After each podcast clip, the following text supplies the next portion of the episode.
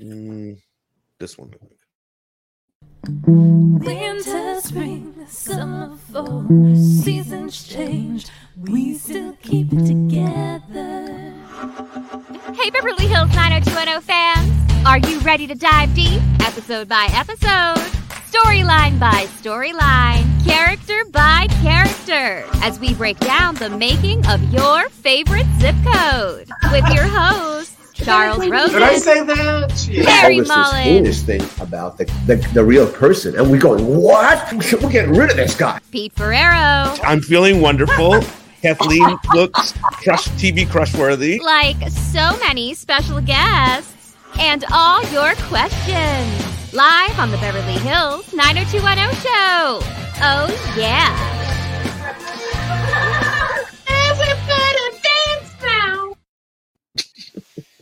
All right, we are back here on the Beverly Hills 90210 show, and we're talking about um, uh, so a couple of interesting Thanksgiving almost episodes. Uh, Radar Love, and um, of course um, Emily.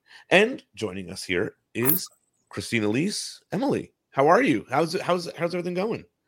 Everything's going great.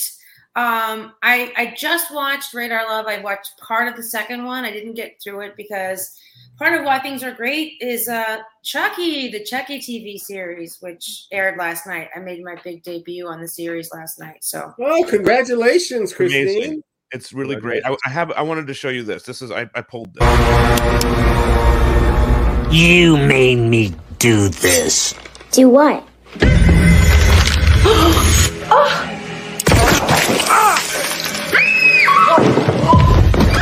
Fuck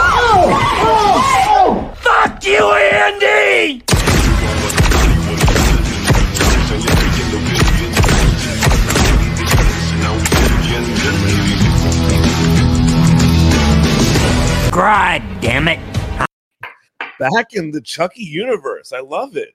Emily Valentine going all Pulp Fiction.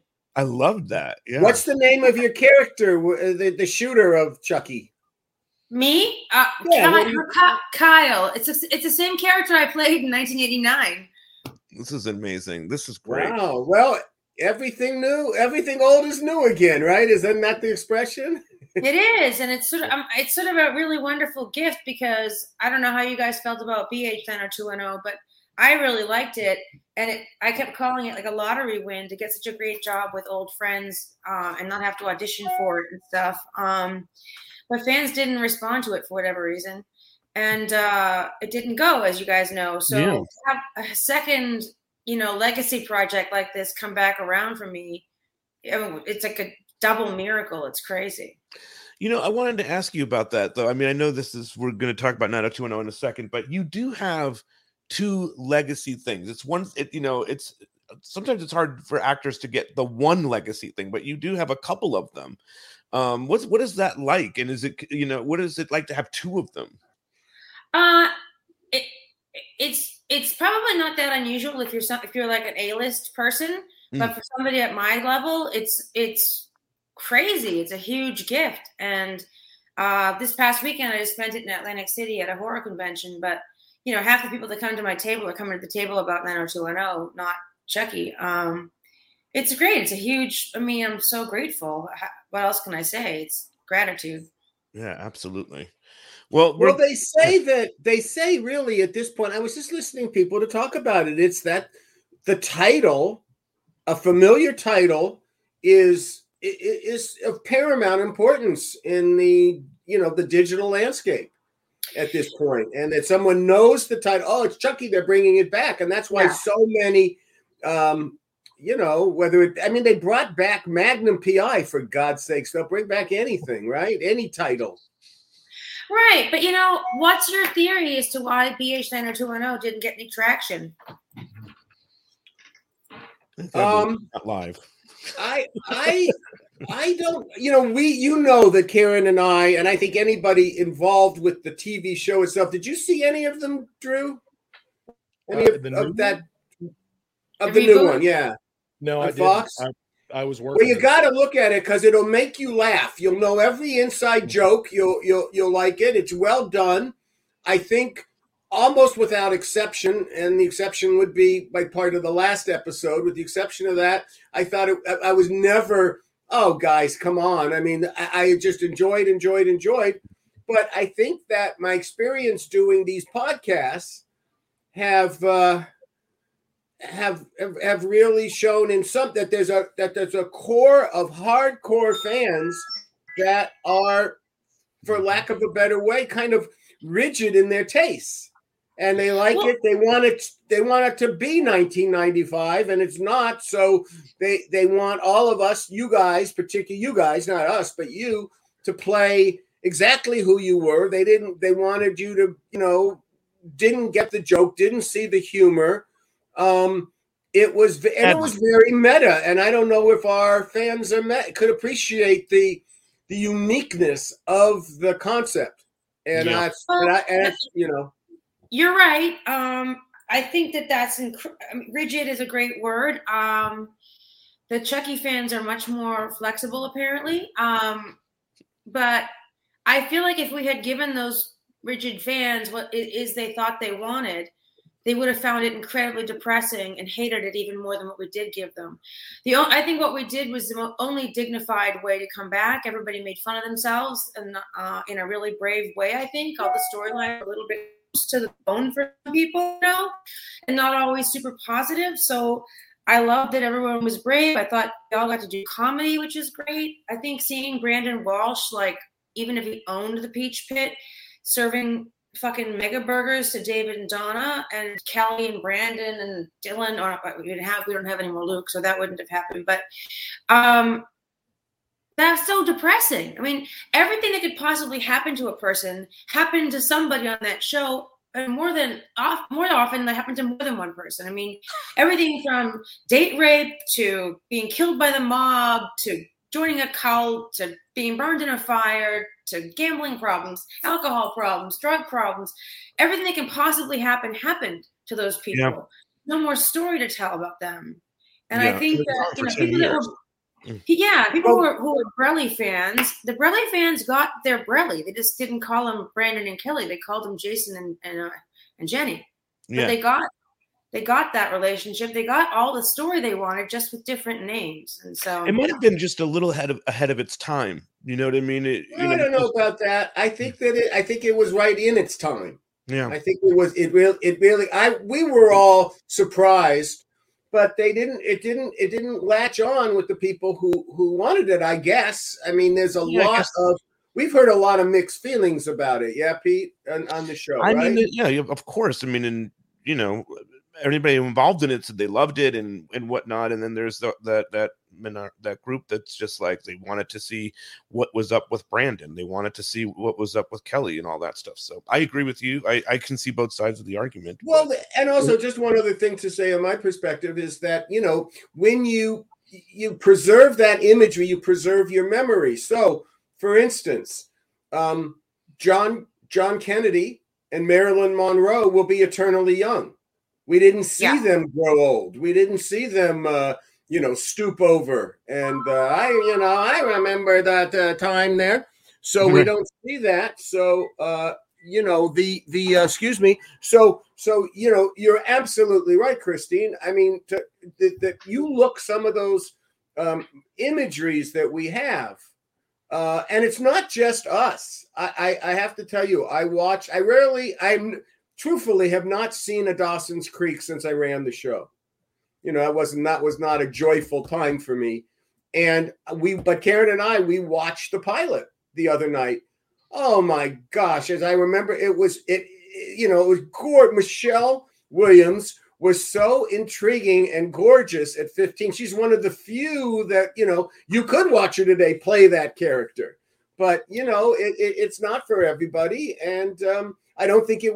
I agree with you, Christine. It would not have worked, and nor would half of our cast, even more than our cast, would have wanted to do it. Certainly, the guys would not that, have done that it. that's the key element there that yeah. they they might have explored more of the characters in the second season of like where is you know where is brandon and all that stuff i think they could have explored it in the world of the show you know but we never got to do that which is unfortunate so Well, I think part of the, the problem, um, and I may be speaking out of school, but um, it was a rights issue too. So there's different tiers of how, how much it costs to do certain things. And you never saw anybody actually play. I didn't play Emily Valentine ever. I did not not by called by the name or anything. Like we were allowed to make one or two references an episode. Those like sort of like the like you know Andrea with the chainsaw kind of thing. These, these sort of flashbacks to the old show, the inside jokes. We were limited to how many of those we could do, and I think there was a whole other tier of um, royalties we had to pay if we had everybody do Brandon and Brenda and you know. Mm. Um, and I m- that's my theory as to why no other network picked it up because I'm like, how can this show not get picked up by somebody else? I mean, how many shows in the world, uh, in all of time, had a built have a built-in worldwide audience like that show does? You know, so it seemed to me like there's no way they couldn't that somebody wouldn't pick it up and do Sure. it. Um, and um, the only thing I can think of is it was too expensive. Could be. Very- Um, very- very but, but that's lightning striking to get Jason and Shannon to agree to that to do that. I mean, th- that no, was question, no question about that. Yeah. Yeah.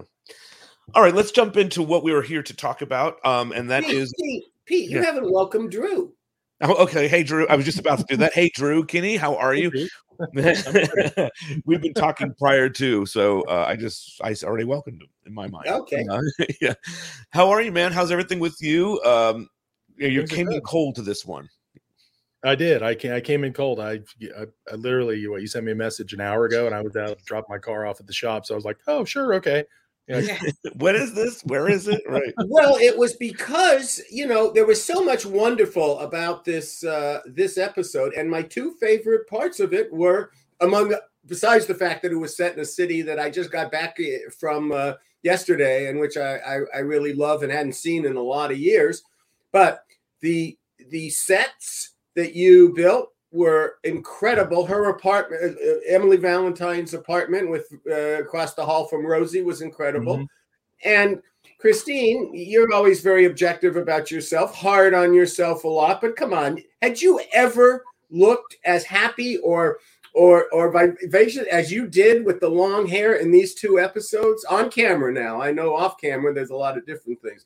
You looked you looked just so happy. You and Jason, you know, you were just clicking so much in your personal life and your professional life, and it really I love it when when things just pop out of the the frames, and that's how hmm. I felt watching it. That's sweet of you to say. I was ac- I, I was actually noticing how comfortable and happy I look too. Happy is not a thing. Happy is a hard thing for me to act. You know, it- um, it's a hard thing. I'm not a big smiler, and uh, and I also you guys cast Melissa Christopher as Rosie, and she was one of my best friends at the time, so it was a super comfortable um, situation for me. I knew them both really well. I know their I know their comedy well. I know their timing, and uh, and I trusted them both completely. So I think that's what you're seeing. Pete has been trying to track down Melissa. I did try. died. She's What's dead. that? Oh my god. She died a long time ago. She died like 20 years ago, I think. Um, I'm sorry. I'm so yeah, sorry to it's hear that. terrible. It's terrible thing. She had uh, breast cancer, and then it and it metastasized into everywhere else in her body, and yeah, she's Well, been that's gone for a long time. I didn't even know that. That's Well, she was she. You, you guys really clicked. It was it looked like a very fun set with the three of you there um, doing She's one of the funniest women I've ever known. She, in real life, she was the funniest bitch ever. Like Really? really, funny. Did yeah. she do stand up? Uh, I don't know. She might have a little bit. Looked She like did a lot of Hmm. theater, like comedy theater. Mm-hmm. So uh, I'm curious for you, Christine. How did the Emily character coming back play in? I know we were talking about it beforehand. We were just watching the episodes, Chuck and I, and uh, you and Jason were together. Um, so was that how it was coming about, or was where where did it where did it play for you that okay they want to bring Emily back? Well, that's a question for Chuck. Yeah, well, I want to know how it comes to your world. But Chuck, how did it come to your world first? Well, there's a lot of different ways to look at it. One is they wouldn't let me go to Paris, so okay, screw it. I'm going to San Francisco. um, we only we only were there, I think, for uh, two days, two days of filming. I don't think there was any. There was no night exteriors we did, so it was all days. Um, it was uh, uh, so there was that. There was the idea this was sweeps, and you know you had made the character of uh, Emily Valentine had made a lot of uh, impact on on the series, and we hadn't seen you, and and you know and you know I mean one of uh, you didn't know it at the time, of course, about my great guilt of losing the fight and making you have to go crazy uh, in the notion with the drugs to just review for our fans. And I don't even know if you know this, Drew. You know, originally I just wanted to be, oh, they're going to a concert, they're going to, you know, the rave. And she says, oh, this is really cool, try this. And a lot of red blooded, good natured American boys would have. And but not a lead of a television series where the character is not a character but a role model. And so, you know, we didn't get to do that. So then the only way you could get around that, it was a censorship fight I lost. So when the only way to get around that, and as far down in the thing is, oh well, she's going to spike the drink. And then what kind of creepy person does that? And then we went down in that path. And I think Christine, I know we're friends. We don't get to see each other very often, but we have great affection off camera. And I know how relieved you were when I finally told you that was the truth. yeah yeah I, I, I, on a pre, previous appearance on this show i told you that the story of me being so upset that she i wasn't so upset with i think that euphoria episode is the best episode of the, of the show of the series i love that episode i don't even mind her doing what she did um uh, i had a bigger problem with the stuff that she did after that and The float and all that, you mean? the, the stalking and, Yeah. and The phone calls, yeah. yeah, it was and and this the twins jersey. It was so desperate. Like it was called my desperate Valentine for a reason. It really truly was desperate, and I felt betrayed. I felt she was betrayed. Um, but I told you, Jason had me call Aaron. Jason had like somehow had a miracle cell phone back in the day when they were like a car battery, and um dialed Aaron's number for me and had me call Aaron to complain about my character. I'm a fucking guest star. What am I doing? It's insane that I'm calling Aaron Spelling to complain. And that he took my call like a gentleman and was like, Oh, don't worry, we're gonna redeem her and I'm gonna give you a spin-off. And I was like, Humana, humana, humana. And he's like, Well, have I ever lied to you before? I'm like, Well, you've never spoken to me before.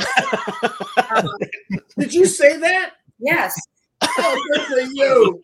I love That's this. like Aaron Spelling early on with me asked before I got signed my contract, before I got anything, who do I have to fuck to get out of this business? Really? And, thought- and what? Yes, he did. And I didn't say what was on my mind, but this is what I would have said now. Gee, Aaron, I thought you were the person I had to fuck to get out of this business, not knowing that that was kind of true. I leave the show and then uh, you're out.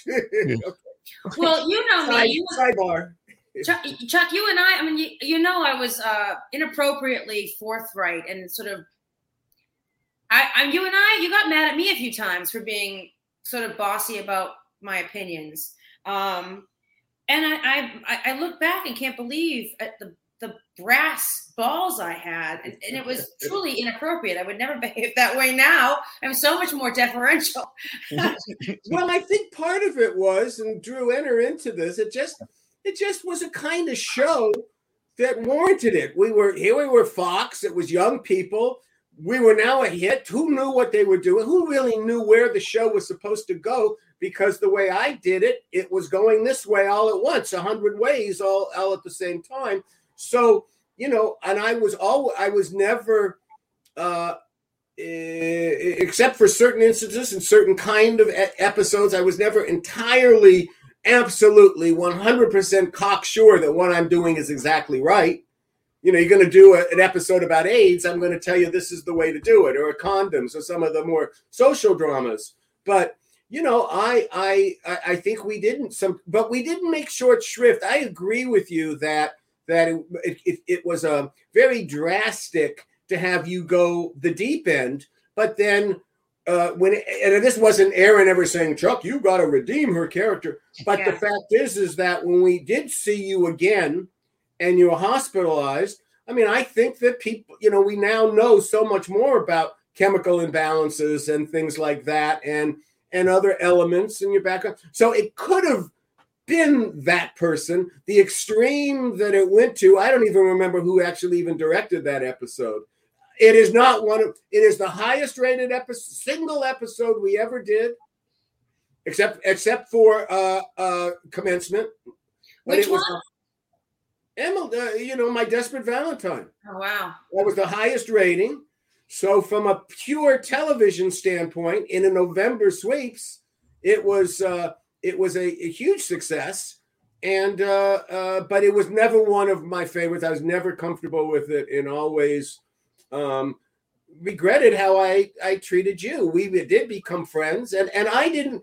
You know, if if you if I would be annoyed at people uh, who coming with suggestions and stuff, it's only because of the stress that you know I had to make the trains run on time. That was my Right. job. And there was a And lot. I didn't have time to start making switches, knowing that my my mentor and uh, frenemy Duke Vincent was always waiting for me to make miscues and go over budget. That's why they had so much fun. All they could complain about me for five years, Duke. Yeah, how's that tech set going? You know, from high school that we we built a set used it twice. You know, what did I know? But you know, Drew, were you there then That's funny. Oh, The- yeah. for the tech set? Yeah. yeah, yeah. it's a Dude, running Vincent- joke. Yeah. Dude, Not- not many Dude things Vincent's like a uh, character from The Sopranos. There- Dude, there's not many things we spent a lot of time and effort on that went up and down so quickly. But we needed the space. We had other Yeah. stuff coming. We used other things. We used it for other things. yeah. Mm-hmm. But Um, we so- everything there. We didn't waste any money. So, but for you, Christine, so coming back, you you were with Jason. You were in a relationship at that time. So, um, what was that like for you? I mean, in this time period, what was your life like at, at, um, as a working actress in you know in the '90s and living with Jason?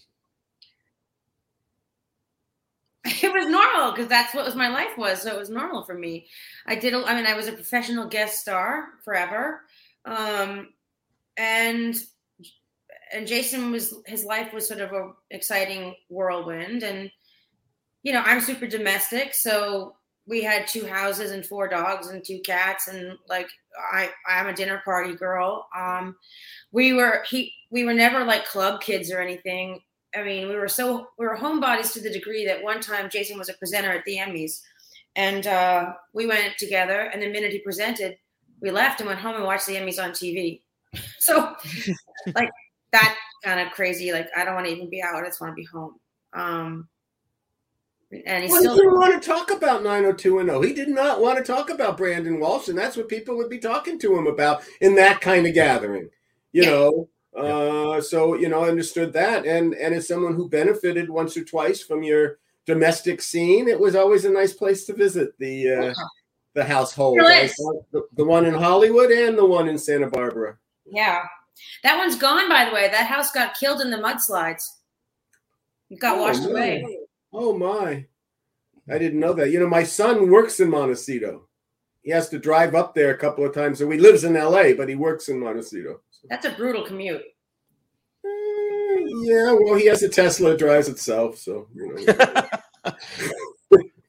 But so uh revisiting Emily, were there things that you wanted to do differently with her? I mean, obviously, like we talked about redeeming her, and the, and it does feel like that that that happens in these two in these two episodes. Um, what what, what was the approach of bring coming back to her for you, Christine? Um, well, I just do pretty much what they tell me. So, you know, they give me a script and I if I didn't like certain things, I would say so and mostly that some things got changed and some things didn't. Um, but it was an easy place to come to go to. I was I knew the crew even on that show like lots of members of the crew would be at our house. They were like our real life friends. I mean, Ke- Casey, uh, Ke- Kevin Caffrey, who was the uh, lead electrician on the show, just followed the Priestley family to Nashville. They moved to Nashville, and the- he moved to Nashville?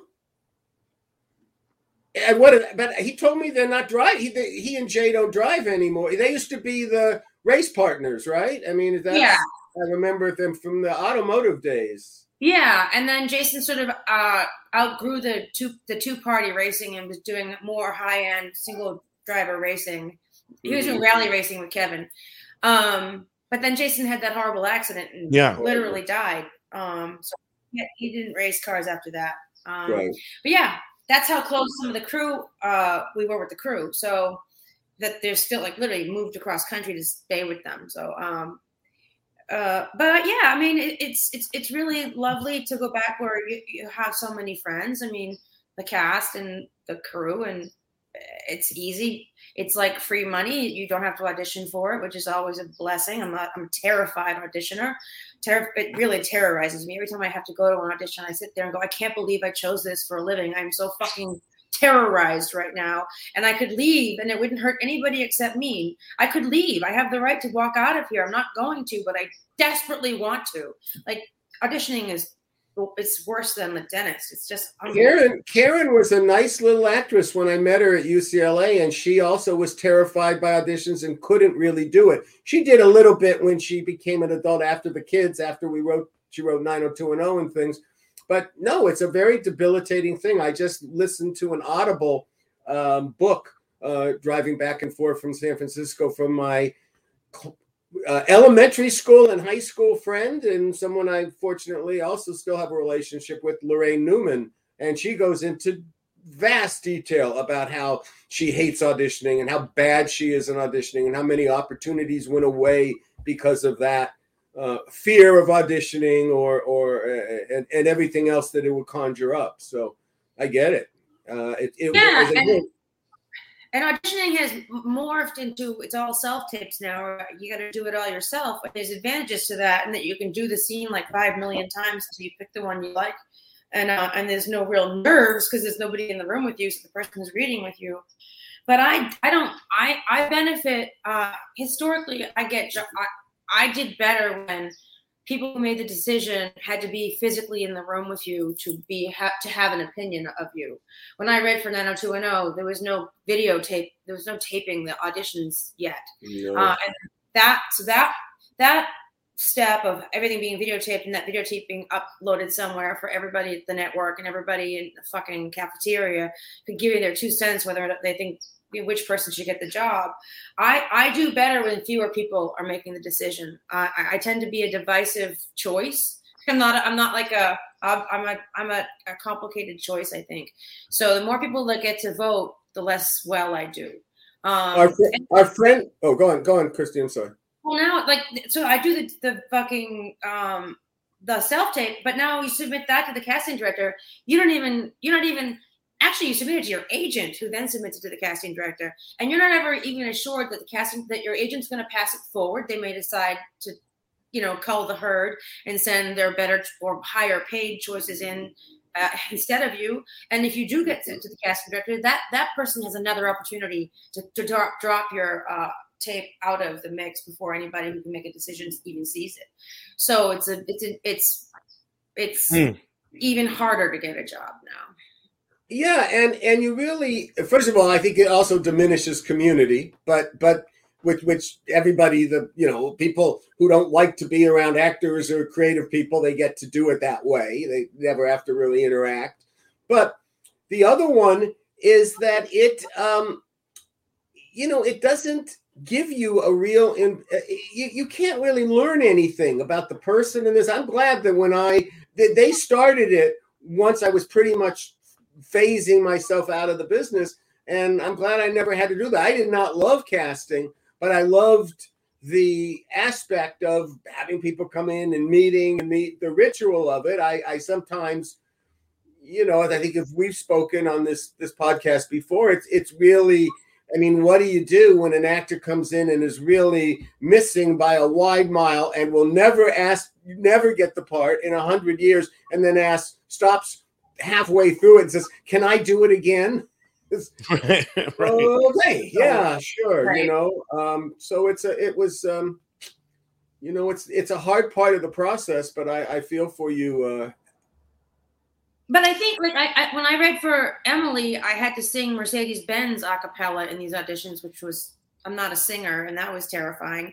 And I was so afraid I kept forgetting the lyrics. And when I got the job and I, I went to the studio to record the song, I was directed to pretend I didn't know the lyrics like I did in the audition. but that wasn't. That was I really wasn't remembering them. It wasn't, a it wasn't a choice. It wasn't It a choice, right? was- it wasn't Yeah, it choice. wasn't- That wasn't something I was asking them to do. Believe me. Yeah. Yeah. of So the and things- then, Go ahead. and then uh, like I, there's a show a show called The Strip that I read four thousand years ago, and uh, I did the scene to play some detective or something, and one of the four guys in the room looked like he was falling asleep, and when I finished the scene, I said, "Well, I guess that went really well. I put this guy to fucking sleep." And uh, and they were like, "Oh my god, that's the attitude we want. Do it again with that attitude." And I got the job. And I wouldn't have had it not been in that room with them live. just- Yeah. That's it. Well, you know what you're talking about about everybody and their uncle making a uh, uh, you know a, a comment about how this and that now in the day of looking at the tape. I've heard the same thing from David Semel talking about directing that you you'll turn in a cut or you'll turn in a pilot and everybody's got an opinion. And it's like, you know, and and we hmm. also benefited 30 years ago when, you know, by not having to share dailies with anybody. Right. Actors didn't get to see. Da- J- I mean, I'm not in remember. Jason probably got to see dailies. I saw dailies. I saw them. They were VHS tapes, and I would get them at lunch. You That's right, because them. you know, but you got them at lunch because Paul would have them. yes, Just swipe- they'd swipe them off his desk. Yeah. yes. Yeah. One of the But things. it's even worse now than that. Now Hmm. they they have a live feed on the camera, and studio people can be watching you do the scene live. Mm. You can be shooting a, a show in Toronto, like I just did, and there's a live feed going to Century City, and they're seeing everything you're doing, and you're and you're mic'd, right? You're mic'd, and you're walking around with a mic on, like telling personal stories in between scenes, and somebody in Culver City is hearing you. It's Oh boy, right. The year that I uh, I did my my show for Showtime up in Toronto, 2001, was the first was the first year that I could be in Los Angeles and be in a mix in Toronto. right. You know, it's the same kind of thing. So it's it's been around. I didn't know they did it on the sets though, too. I didn't know that shooting itself. Uh, one of the things that's interesting about Emily here is that her look is totally different from how we saw her in uh, the previous time that she was with us. Was that a, was that? I mean, for you, Chuck, was that an, a problem, or were you happy about that? That because she comes across mature and and really in love with Brandon and all that. So, but she doesn't look like the time we had seen her before. You guys do, of course, throw some flashback shots of her so it reminds people in case they're don't know who this is. I can't imagine how they don't know who Emily Valentine is, but in case you kind of flash us back as to who it was. Well, she had the signature hat on, the As long- beret. As long as So the, that was a connector. Oh, I think. Uh, look, I, I I think that I can't imagine. As I said, the happy, your your your youth, um, and also the thing that you you were. You know, I I don't. I, I would have to compare it with what your look was, as as uh, uh, in the early episodes of season two, but there was no makeup, and on your eye, no eye makeup. And uh, it was it just it showed your natural beauty and we had never tried to do that. You were just you know Aw. you, were you were more and and this is I- i was saying to pete uh, it is is i'm trying to i know that we always look at you know episodes involved with brenda and dylan as this was the most romantic element of it. This was incredible amount of romance and in it real feelings of romance. And I and I my hat goes off to to uh, the Klein Wasserman, Steve Wasserman, and Jessica Klein, who really this was the kind of thing they wanted to they excelled at. It was also thinking of them um, how much fun they, especially Jessica, probably got doing this one uh, equal to the to the uh, ending of season three with Donna Martin graduates, where they did that that too as a couple too. So you know, it was really, it really holds up, and it's in the city I love so much, San Francisco. Uh, and um, and we were just there, and I was, I was saying in the watch along, your last scene when you get in the car and you're saying goodbye. I we drove across a street called Fillmore to get to Noe Valley, and you were in Noe Valley Heights. So I kept saying to Karen and Maxine, my daughter was in the car, we filmed right up there. That's where we filmed, you know. And then of Yeah. course the big cable car scene in uh, on going down California Street was the other one that we did, and then um, and we we made it seem that it was on California Street, But then they, the interesting thing, San Francisco, I, I think you remember this, Drew. San Francisco was ahead of its time. So mm-hmm. they knew there'd be a lot of filming. So they actually made a bus of the main trolley car so that you weren't going to be taking up the the Powell the line on Powell Street, which is the mm-hmm. most noted line. So you were going down Powell Street, but you were in a bus, and it was uh, ah. it was, made it a lot easier to film. Our our director, although there's two separate directors for the episodes, um, everything shot in San Francisco was done by our friend, uh, the late uh, Richard Richard Lang, big gentleman, and um, and and it was great second unit too. I mean, I, I guess Richard probably did that as a first director, but when you, I know I came up for the goodbye scene in Noe Valley and the the uh, scene where we actually st- got on the uh, cable car coming down California. I think that was the first shot we did, like 7 8 in the morning, you know, wanted to do it before there was a lot of traffic. And even though we had intermittent, you know, traffic control, they wanted us out. We wanted out and make the day. But um, I also uh, brought up to uh, uh, Pete when we were shooting the one scene that you guys do standing in front of the Golden Gate Bridge, saying goodbye to each other. Um, I did a pilot four years later. We sat and we shot in the same exact shot. So I stole Yeah. it from I stole it from Richard Lang, and he stole it from Alfred Hitchcock. yeah, that's that's a very common location Yeah, to shoot. it's a very Um, easy place to park your trucks, which is another Yeah, reason why it's so beautiful. Crissy Fields, right there. Yeah. and it def- it just defines where you are so clearly. That's my that was my favorite city back in the day. Jason and I always celebrated our anniversary in San Francisco at a place called the Sherman House, which I don't think is there anymore in Pacific Heights. Um, but yeah, it was my favorite city for a long time. Yeah. And is it easy? You're a couple, so I mean, it comes across as like super genuine and authentic that the two of you in the scenes that you guys have together in this time period. Um, is that easier, or because you are a couple, so you can be doing this together, or is it is it as complicated? You know, No, it's way, way easier. Love scenes are the most awkward thing ever, and I'm particularly shy, so they're terrible. The thing, the thing that's bad about the fact that Jason and I were really a couple, like I'm not a big like open mouth kisser. I don't do that on on camera because it's gross and I think it's vulgar. Uh, but because Jason and I were really a couple, we were really kissing. I cannot watch it. It is so it is so vulgar. I'm it looks so pornographic to me that we're like actually really kissing. And and now he's like my brother too, you know. It's like really creepy to me. So I wish you know that's the only downside to doing those kind of scenes with somebody that you're really with.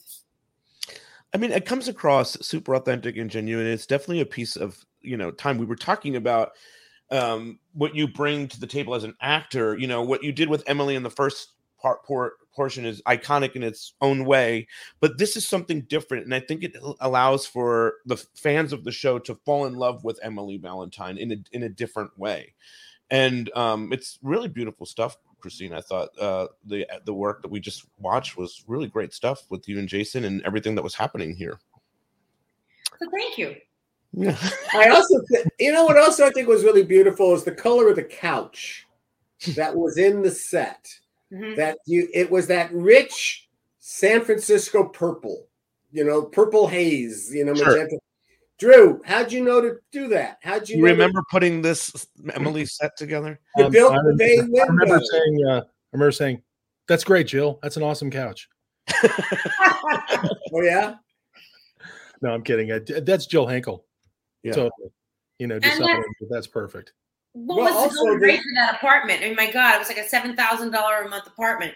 Oh yeah, totally. I was going to ask you. So, I is would- that a set? Is that soundstage, or is that in San Francisco? Does anyone remember? Oh, that that was on That was stage. Yeah. Oh, yeah. Yeah. But Yeah, there's a nice thing that they did. Richard Lang, he does the pan through the window, and then there's a the trick you pick up the camera coming through the in the other place, and it was it was fabulous. It was uh, really very real. Um, You, you, have no idea how much fun those things were for me. I mean, you know, I mean, I was in my, you know, uh, just like all the actors. I mean, I was in my early twenties, like everybody else, and you know, I lived in like a, you know, five hundred dollars rent, like I shared a place with other people. So I always got to design and go to all these really nice places. Oh man, I loved every minute of that. That's great. Christine, was there any thought for you here, like maybe the Emily Valentine character could come back and be a regular part of the series? Oh, that I would love to have that have happened. Um, why didn't it, Chuck? Because after this, I mean, like it's so you know we want to see this now. We want to see now that we have been t- told that these two people are truly in love with each other. Brandon says he's never said it to anybody, and then he says it like then he's just saying it all the time through the two episodes. So it feels like a natural thing to bring back this bring back Emily Valentine. Chuck, is there a thought there? Was that ever a conversation to maybe bring her back into the world? Emily, as, as Christine listens on here. Especially as I'm learning today that My Desperate Valentine is the highest rated episode of the whole series. what I do wrong? Well, let's. You got you got some time. No, um, the uh, you know, we brought you back in the next season. You know, it It's not was called being a series regular. Was there ever well, a you know what? If I would, you know, the thing is, is that if, you know, really, there were multiple reasons why I left 90210, but one of them was I simply had run out of ideas. The only thing I've said this to you, Pete. I mean, the only thing I was really, I used to say, and I, I said, you know, the only plot that I can continue from what we've done here was was as as laid out was uh was was was Kelly and the lesbians. I knew that that we could do stuff there. I also knew we had 13 episodes left with Dylan, and I would have done a different arc than the one that was there. We've talked about that. I was surprised when they came up with the one they did. It was okay to do it. Obviously, that actually was the highest rated. I, I take it back. Yours was the highest rated in my my five years, but that was the the the number Dylan and. Tony, the Dylan Well, and Tony. Yeah, but that's not that that was part of it. But it's really it's it's going to be Luke Perry's last episode, Dylan McKay's last episode. That was the that was the commercial um uh you know Dylan's leaving. as it were. yeah. But um, I didn't have that. You know, I did. I had. I had done everything I could do. The Walsh fa- and also I was hired to do the Walsh. I like the Walsh family. I knew how to do the Walsh family, and then bring back the parents. My core connection to the series was being obliterated. Mm. And You and still haven't answered the question. uh nobody brought it up and and uh i uh you know as well as i do this is a question that you asked jason how come jason never lobbied mr spelling to have you come back because this would have been a spelling was- call or- to figure out how to bring her back i'm surprised they didn't do it in season six Or wait a minute, was that happening? Was Jason lobbying for you to come back? I don't think so. Um, it might have something to do with the fact that they really did attempt to give me Melrose Place. I was a spin-off character from Melrose Place. I've told this story on the show, I think, before too. Mhm. And there were meetings with Dar- uh, Darren Star and Duke Vincent in Aaron's office, and they were running out the other characters by me and saying, you know, do you want to do this? And I said, yeah, of course I do.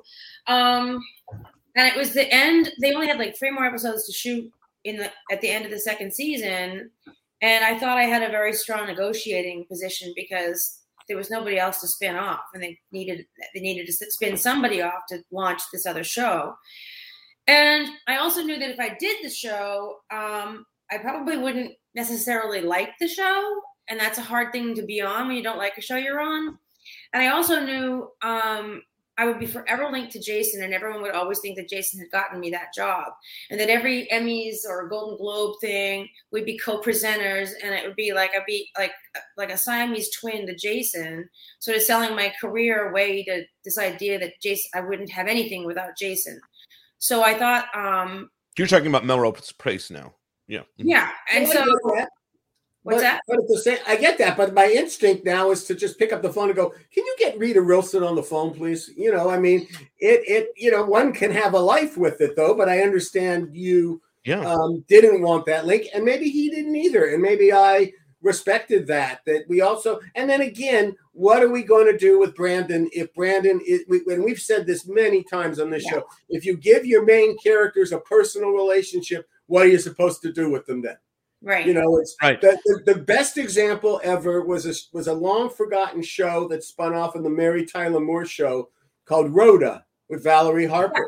Its first season, it was it would outpoint all the shows, and it was about this you know neurotic Jewish woman living in Minnesota. She finally finds a guy, they get married, and the show completely is not funny anymore Right. and Right. end up the show with a divorce. So it, you, what do you do? It's it, Well- there's you know limits that time. You again, the goal is to how can I sustain it? How can I on a serialized show? How can I keep it going? How can I keep it going? Well, you just break them up. you know. but what was that? But what are you going to bring up a break up a series regular? And what are you going to do? Start making out with Ian? I don't know. It doesn't Right. seem right. Yeah. um even a more modern uh, take on that chuck is you know when in the office when they put jim, jim and pam finally get together it does become a little bit like okay we were rooting for this now it happened now what? Now what where do we go from here? You know what i mean? And it does they do sort of lose their their luster. Um yeah. and also this is some thanksgiving stuff chuck and there is the uh, uh, outside of the stuff that's happening with christine there is the awkward tension of uh, dylan and um, kelly and brenda at thanksgiving do you want to talk about that We sure do, because as you guys would know, uh, who, who are, who are those who find the follow us that closely, that we've been doing this thing called Story Slam, where we've Right. done some fan. I don't know if you know about this, Christine. We've done some fan fiction. We've had the fans pitch themselves into episodes that happened off screen, scenes that happened off screen. So we put our first one up called um, Dylan's Confession, and and this one was actually before he started. Uh, uh, we got to know him at West Beverly High, how he lost his virginity in Hawaii. And it was very very, and, and it was you know not not a barrel of laughs, but really well well put together, and learned a lot about the character. The next one, we we we finally, I think, have finally got all the parts together, and Pete's uh, editing it yes uh, having to do with um, David Silver.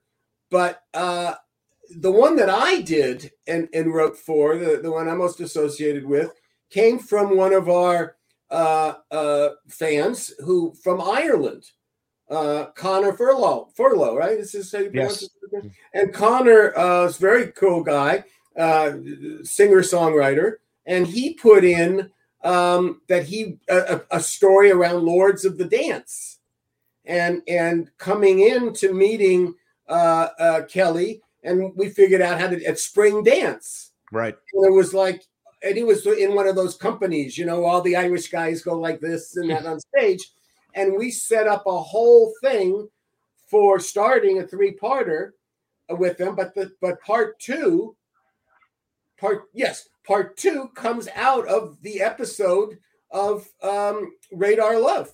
that's Is right that right? Off of That's right. Yes no it's radar love yes Mhm. Radar Love. And it's what happens that night with Kelly Taylor. that's right Uh, and seeing this guy again, who she's seen three years ago. So that's uh, you know, we fun thing but in, so in, in terms of the show coming on Story Slams. Can't wait for that. Yeah. I mean, in terms of this though, when we rewatched it, you know, creating that tension between between Brenda, Dylan, and Kelly again in a, in a different light, you know, uh, would it, would, Yeah, would- we were all talking about the idea, and Pete brought it up, and I'm sure uh, Drew, you've had this experience, Christina, this experience to be on like a double date or with friends, and one couple is falling apart in front of your eyes and can't stop arguing or cursing each other. That's happened to me twice. it's awkward as fuck. It is very awkward, especially when it is even more awkward when one of the three gotta. What's Right, even more exactly. awkward is when that person is your agent. You're he and his wife in Ouch. pre-divorce mode. You know, it was uh, Yeah. it was fun to watch that scene at the at the Walsh House for sure. And then, of course, the other thing we talked about, Chuck, uh, in the watch along was Brenda's nude nude scene. You know, I gave the quotes there in case you're listening to this on your way home. Uh, the the nude scene, right, where she she improvs off of this guy's uh, script, and this is the first time we kind of see Brenda acting, right? That we know she's going to be an actress and whatnot. Yeah. Um, what about that, Chuck? Looking back at that, um, she was having fun doing it. You could see that. You know, oftentimes I look at the these episodes and can I can tell, oh, the cast. This actor was having a good time here. This actor was just getting through it. This one was phoning it in. This was one of the first ones in season four that you could see there was joy, that she and inventiveness, and uh, she did a great job. Um, switching back though, just for one second, back to the core plot. One thing I really did love, and I guess this is set deck, Drew, and not and not uh, art direction itself, but that it was in the script that there you were, you had a, an aquarium in your apartment, and there you were, you were going to be going to the Jacques Cousteau Institute, and yet there's the aquarium. It's like, why does she have an aquarium? Well, that's why she loves fish. And then you you also even have the moment when you go down, we did a, a little bit of a you know a walk and talk with you guys at at, at Fisherman's Wharf, and Yeah. you're talking about the sea lions, and you correct Jason that they're not seals, and and et cetera, et cetera. So Yeah. you you know you were there. It was your passion. What I don't get after all this time is you say, you know, will you please write, and why that character would not have said, right, I'm flying to see you at Christmas. I'm coming Right. here. I mean, I mean, it, this wouldn't have been the end of the universe, but that you're going to Paris. It'd be one thing if you're going to, you know, New Guinea to study natives. Uh, You'd be a hard time pressed, uh, you know, carrying on the conversation. But Paris is Paris, for God's sakes. Yeah.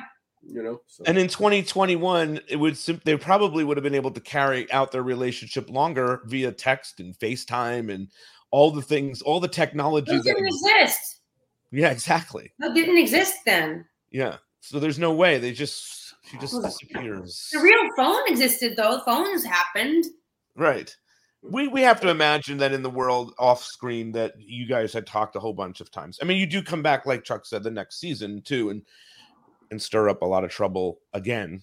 You know, so we can talk about that at some other. Troublemaker. I just love that Emily Valentine, the fire starter, comes comes to town in an episode where where J- Kelly gets burned, and nobody ever makes the connection and thinks Emily did it. it is really great. It is really one of those cool things. Well, listen, I thought this was. I think this stuff is really, really cool. Oh, people want to ask you about the the dim sum scenes, right? You and Jason. Is that a is that a thing? Are you and Jason thing like going for dim sum, or is that no, I I have been. I was a vegetarian. Um, I've been Hmm. since the '80s, so I and dim sum is almost always pork and chicken. Of course? so yes. no, that was no. But the All director was the, uh, did, Drew, all the great dim sum places in LA that you may have remembered out in Monterey Park, those Mhm. big things that people go Sunday, they're all gone.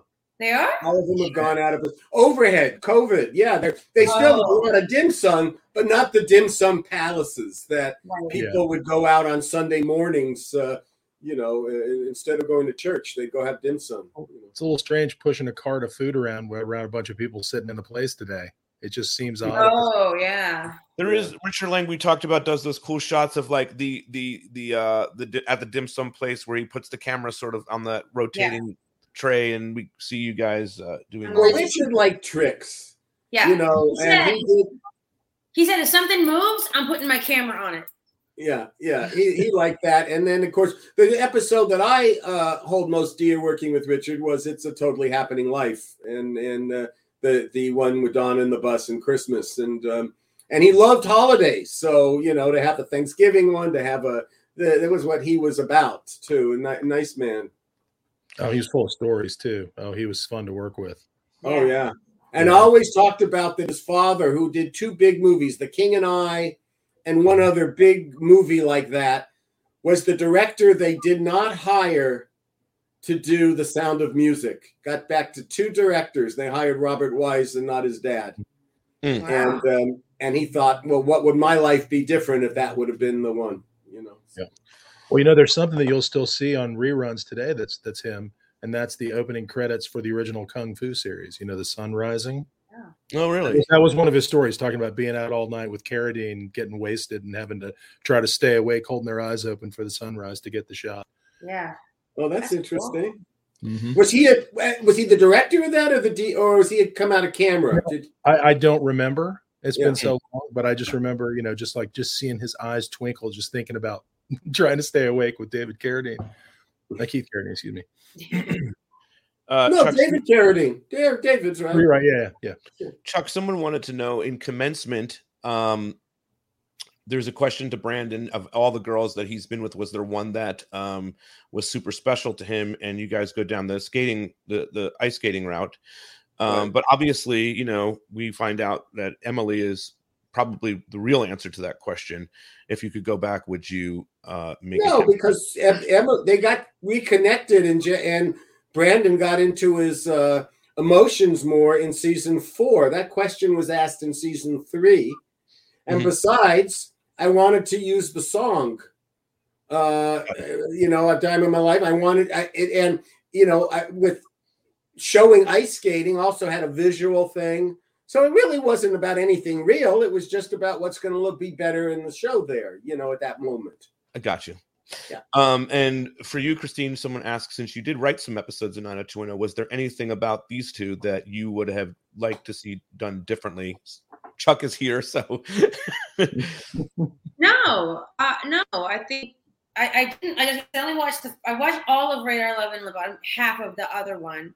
Um, but no, I don't. I mean, uh, the only things that I really have a strong opinion about are the stuff that I is the stuff that I have to do. You know, um, and I had no problem with any of this. It seemed it was it was there was two lines that I thought were funny that were written um, that were just factually inaccurate. They I say I think at one point look at the tide out. It's like like I was comparing the the tide to my going back and forth about what I should do about moving to Paris. I go look at the tide; it goes in all day and out all night, just like me. It can't make up its mind. But the tide isn't ruled by daylight. so I was like, that's not right.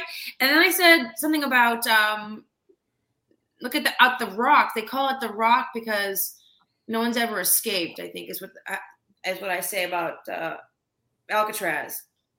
They call it a rock because it's a big fucking rock. Don't you think?